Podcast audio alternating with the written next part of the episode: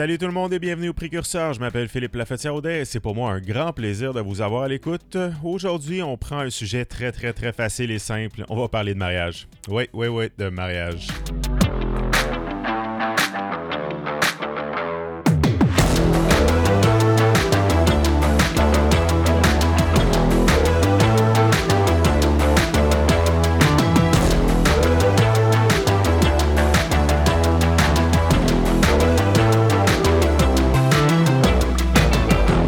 Yes, euh, oui, le mariage. J'ai choisi ce sujet-là, un sujet facile, très, très, très facile. Euh, non, c'est pas vrai, c'est pas tant facile, c'est complexe. Le mariage, l'institution la plus importante de l'histoire de l'humanité. On va essayer de voir ça en 15 minutes. Je vais vous donner une petite application facile. Ça va être parfait. Euh, honnêtement, je pourrais dire 75 000 affaires sur le mariage. C'est définitivement un sujet complexe. C'est un sujet difficile. Le mariage, c'est pas facile. Et nous, euh, en tant que croyants chrétiens, nous avons des valeurs chrétiennes et euh, nous voulons mettre de l'avant euh, ces valeurs et nous voulons comprendre plus sur les institutions de base parce que oui, le mariage, ça fait partie de la base de la création. Je te dirais que c'est quand même assez primaire dans tout ce qu'on croit et tout ce qu'on pratique comme croyant. Alors, aujourd'hui, je, veux parler de mariage simple. On va rester à la base. Je vais vous donner une petite application facile et voilà, après ça, je vous laisse aller. Ça va être extraordinaire. Euh, premièrement, je, parle de mariage parce que je viens de célébrer mon 9e anniversaire de mariage la semaine passée. Puis euh, le 26 février, euh, c'était extraordinaire. Mariage d'hiver. Hey, by the way, parenthèse, vous n'êtes pas obligé de vous marier l'été tout le temps. Hein? hein? Vous savez, trouver des salles, c'est plus dur en été. Là, tu as le stress de savoir s'il pleut, s'il pleut pas. L'hiver, tu n'as pas ce stress-là. L'hiver, toutes les salles sont disponibles. Toutes les DJ sont disponibles. Tout le monde est disponible tout le monde est, libre. Tout va bien aller si tu te maries l'hiver.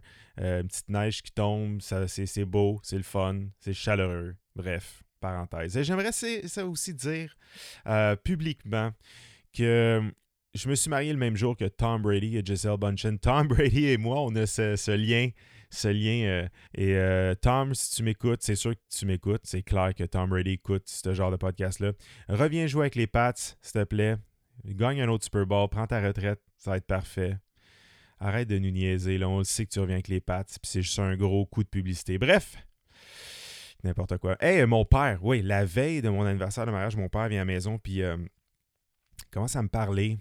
Euh, d'un, il me dit euh, j'ai, un, de mes cousins qui est décédé la semaine d'avant, 91 ans.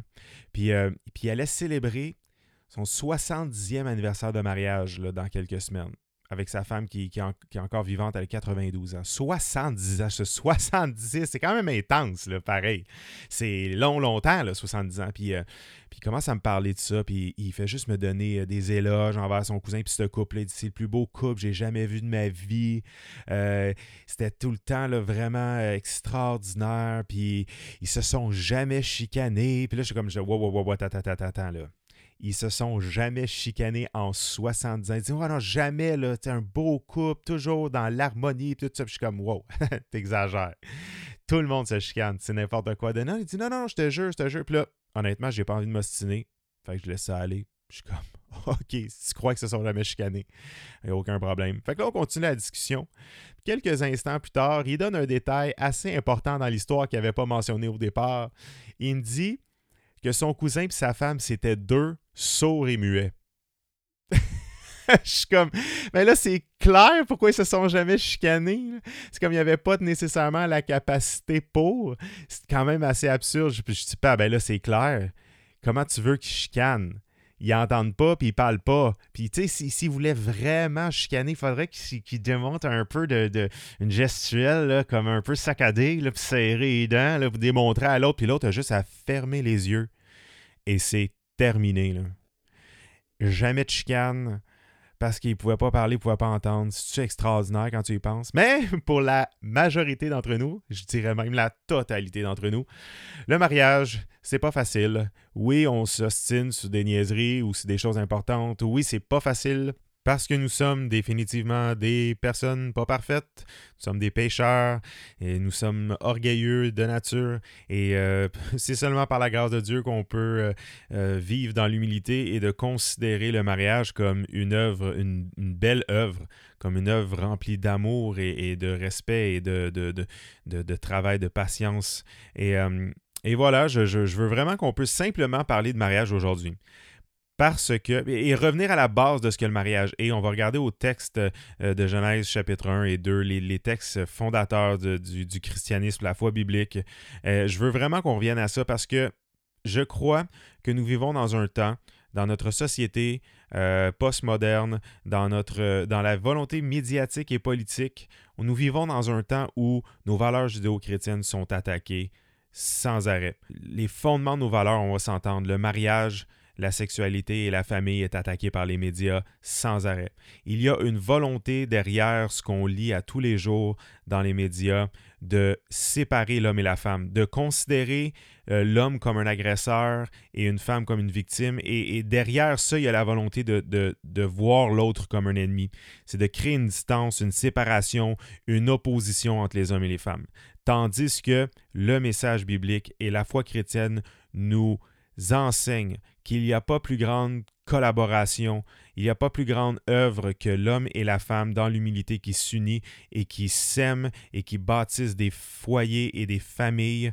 Le, fondement des sociétés est, est, sur la famille et sur le mariage. Et aujourd'hui, ces valeurs-là sont attaquées et sans arrêt, il y a de la propagande. Euh, qui, nous, qui nous sépare. Alors, je veux adresser le sujet en revenant au fondement du christianisme, vraiment pour qu'on puisse regarder non seulement qu'est-ce que c'est le mariage, mais l'homme et la femme. Parce que oui, d'emblée, avant de rentrer dans mes trois points simples et une application, je vais dire une phrase extrêmement violente. Le mariage, c'est l'union entre un homme et une femme devant Dieu. voilà. Ouh là là là là que ça fait mal pour certaines personnes. Mais bref, je suis un chrétien, je crois en ces valeurs de base.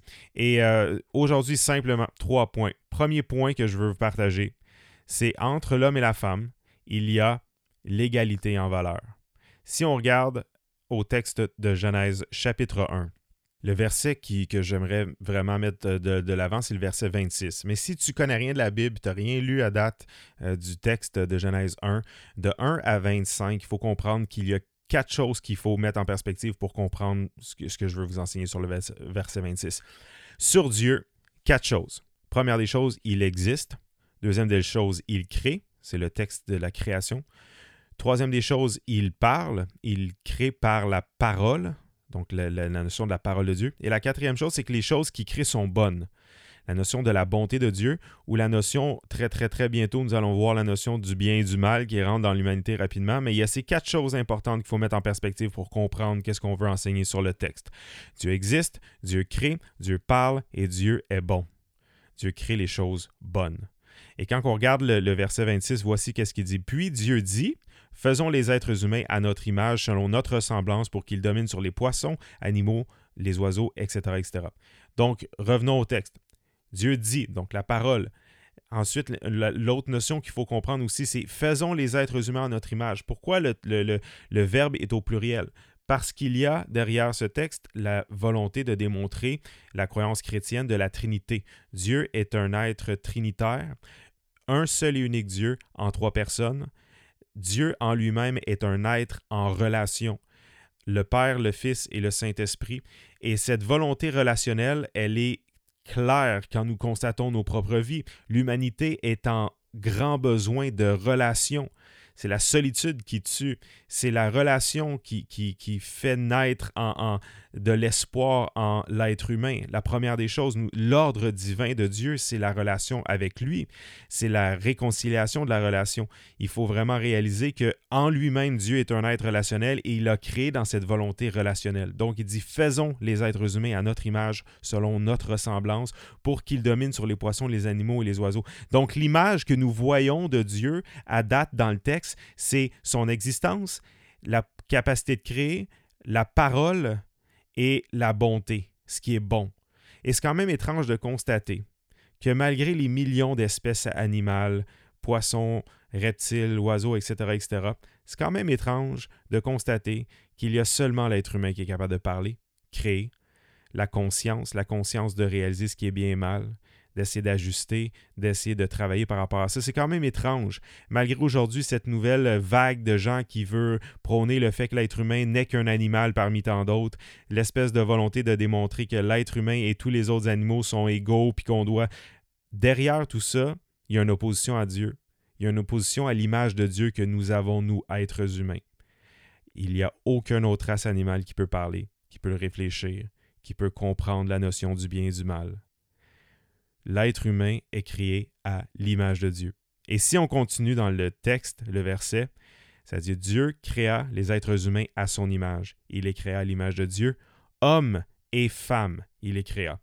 Donc le premier point était celui-ci, l'égalité en valeur, l'égalité en la création de l'homme et de la femme.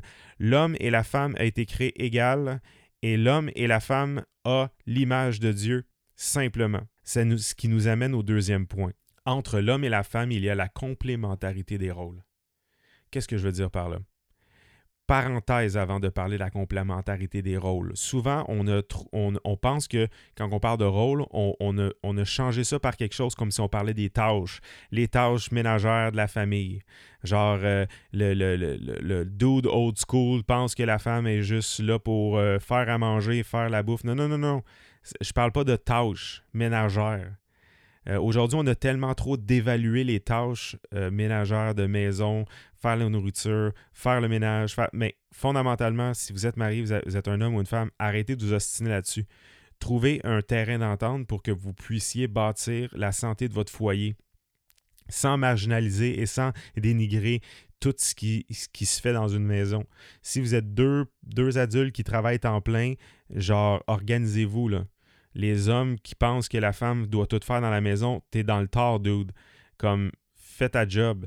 Puis de l'autre côté, si la femme dévalue les rôles de la maison parce qu'elle se dit que si moi je fais le ménage, ben ça, je, vais, démontrer que, l'homme a le pouvoir sur. Non, non, arrêtez de faire ça, c'est ridicule. Les, tâches, de maison doivent être accomplies par les deux. Euh, trouvez, un, un, juste milieu. OK? Anyway, poursuivons.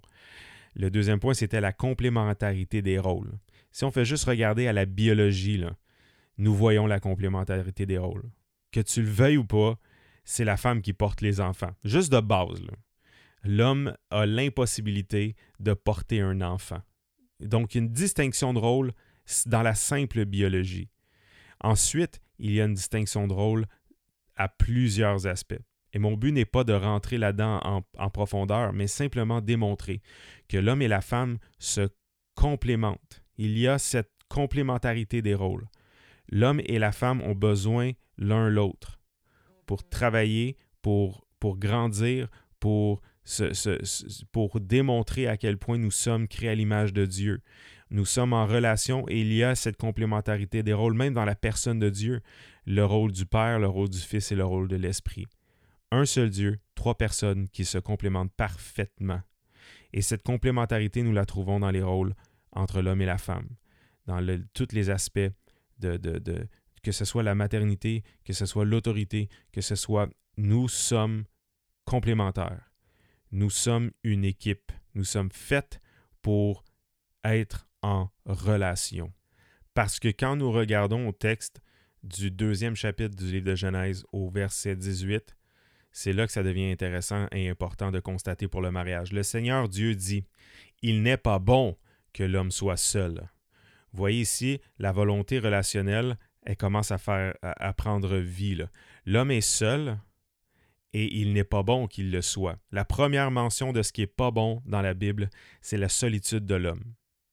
Et c'est intéressant qu'avant, on a vu le texte de la création et de l'homme et la femme. Et là, il y a comme un texte très, très imagé, très, très littéraire qui nous démontre une espèce de, manière imagée de voir que l'homme et la femme ont besoin l'un l'autre. Ils sont vis-à-vis, ils sont égaux, mais ils ont besoin dans une atmosphère de complémentarité.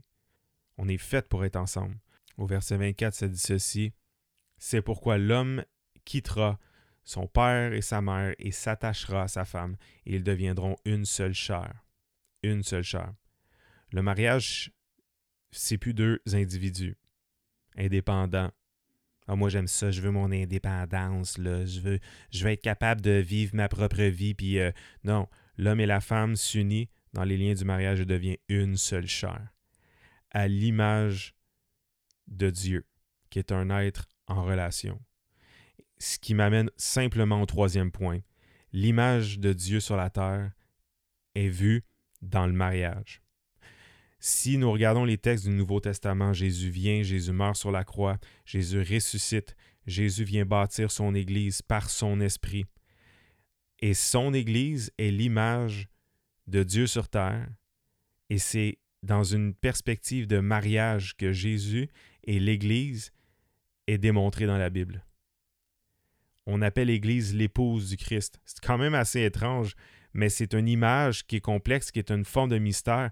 Mais l'image de Dieu sur la terre, à l'image d'un mariage, c'est l'Église. L'Église est Jésus.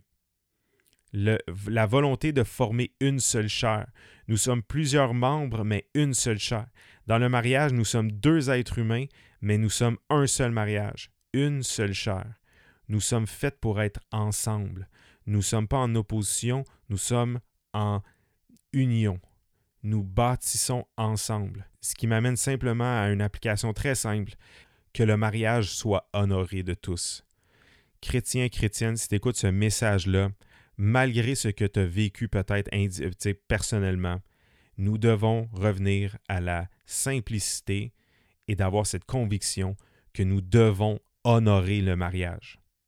Et je veux finir par une simple histoire. Euh, et vraiment, je le dis dans un, contexte de compassion, si tu as vécu un divorce, une séparation où tu es seul depuis longtemps puis tu as de la misère à trouver quelqu'un, euh, sache que tu dois toujours quand même honorer le mariage. Et euh, je finis vraiment avec cette histoire. J'ai une amie proche de moi qui a vécu une relation très catastrophique. Elle a vécu une séparation très douloureuse. Mais cette femme-là, elle est tellement extraordinaire parce que malgré tout ce qu'elle a vécu individuellement, malgré la douleur, malgré les difficultés, elle a continué à honorer le mariage des gens qui l'entouraient. Ses propres parents et ses amis, les couples d'amis qu'elle avait autour d'elle, elle, a, continué à les honorer, à les célébrer et, et elle vit là-dedans une forme de paix, puis je trouve ça tellement beau, tellement extraordinaire. Elle n'a pas laissé son, sa propre histoire, elle n'a pas laissé ses propres circonstances affecter ce qui est beau aux yeux de Dieu. Et ça, pour moi, c'est la plus grande marque d'humilité que je peux voir dans une personne qui a vécu justement un, divorce, c'est de continuer à voir l'importance de d'honorer l'institution du mariage. Alors aujourd'hui, si tu écoutes ce message-là, on pourrait encore une fois dire tellement de choses sur le mariage, mais aujourd'hui, je voulais juste te démontrer à quel point nous ne sommes pas en opposition hommes et femmes. Malgré la volonté politique et, médiatique de nous voir comme en opposition, puis en chicane, puis en... Non, le chrétien voit l'homme et la femme comme une union extraordinaire qui reflète l'image de Dieu sur la terre, à l'image de son Église. Et simplement, nous devons honorer le mariage si tu es dans un mariage, c'est difficile en ce moment, je, t'implore de vivre dans l'humilité, de, de, poursuivre la réconciliation, euh, l'amour, la compassion, la patience, le pardon.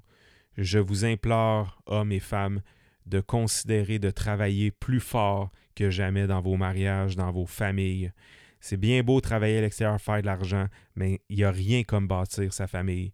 Il n'y a rien comme investir dans son foyer pour l'éducation de ses enfants, euh, de s'investir dans la sexualité, s'investir dans, tout ce qui a rapport à la maison. C'est pas populaire aujourd'hui. Tu ne gagneras pas de trophée. Euh, tu vas euh, vas pas pouvoir dire à, tes amis que tu as eu une belle, une belle promotion comme au travail. Mais sache que l'important, c'est à la maison bâtis ton foyer, bâtis ton mariage.